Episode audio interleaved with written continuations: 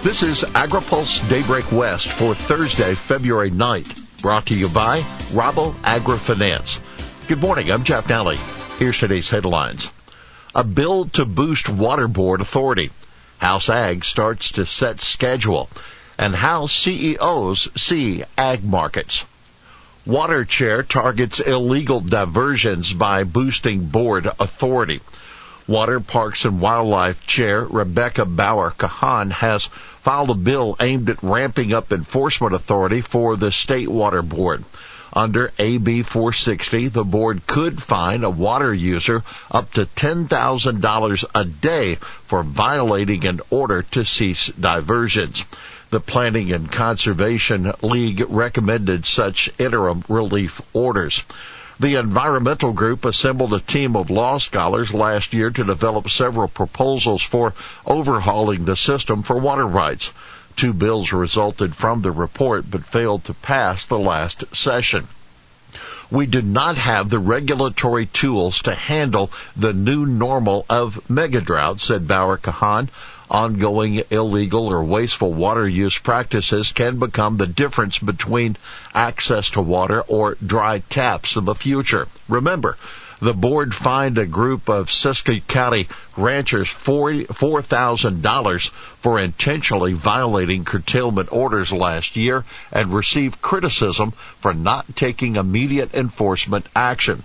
And on that note, Bauer Kahan has also revived a proposal to ban backyard neonics.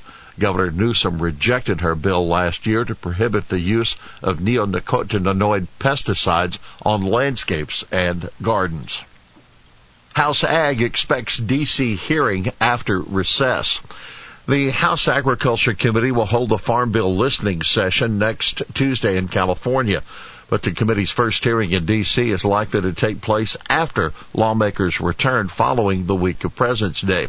That is the word from Chairman Glenn Thompson, who spoke to reporters after the committee's organizational session yesterday. He didn't say what the hearing subject would be. Next week's listening session will take place at the World Ag Expo in Tulare. Now, by the way, Thompson did not mince words when he was asked by AgriPulse about five hardline conservatives who are demanding that Congress tighten work requirements for SNAP recipients. Thompson said, quote, if those folks really wanted to be involved and be influential, maybe they should have signed up for the Agriculture Committee. We'll have more AgriPulse Daybreak West after this. When you work with Rabo AgriFinance, you get the global knowledge and financial strength of one of the world's largest and most innovative food and ag lenders. Tools essential to realizing your aspirations.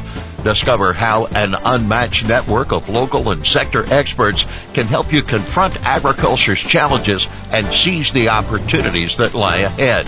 Learn more and contact us at www.raboag.com creating value, connecting vision. Rabo AgriFinance. Welcome back to AgriPulse Daybreak West. OTA calls for regular updating of organic law. The Organic Trade Association is calling for Congress to start reauthorizing the Organic Foods Production Act at least once every five years to keep pace with a changing marketplace. That proposal is among OTA's priorities for the new Farm Bill. The OFPA was enacted as a part of the 1990 Farm Bill to set the first national standards for organic production of crops and livestock. OTA President and CEO Tom Chapman said Congress should not only continue to protect the integrity of the USDA organic label, but ensure that organic standards continuously improve over time. OTA wants Congress to strengthen USDA's enforcement authorities against false or misleading organic claims and also is seeking to expand organic market data and increase funding for organic programs, including research and certification assistance. Bunge FMC sees strong ag outlook in 2023. Major ag business companies continue to say they expect commodity markets to remain strong this year. Strong prices typically encourage farmers to maximize production, which is good for everyone from input suppliers to processors. Grain and oilseed trader Bunge is projecting earnings of at least $11 a share or $1.50 more than what it forecast for 2022 a year ago. Bunge CEO Greg Heckman told analysts yesterday he expects market conditions similar to 2022 that due to globally tight crop supplies and strong demand for soybean meal and oil.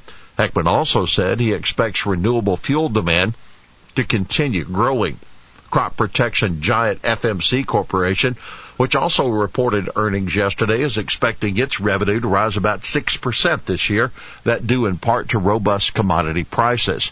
Uh, FMC's president and CEO Mark Douglas said, "We anticipate a positive market backdrop for 23 that will support our pricing actions as well as continued healthy demand for FMC's synthetic and biological product portfolios." Survey: Consumers back more funding for ag policies. A Purdue University survey finds most consumers support increased funding for agriculture related policies, though their preferences differ based on the policy. Increased funding for ag research gets the most support from consumers. 80 to 85% of the survey's more than 1,200 respondents, they're in favor. Conservation program funding followed with support from 77 to 82% of respondents. Now, take note taxing sugar sweetened beverages and carbon emissions of food producers had the least support from the survey's respondents. 58 to 62 percent were favorable to taxing carbon emissions of food producers. But between 42 and 51 percent showed any support for taxing sugar sweetened beverages. Capitol Hill's manure test.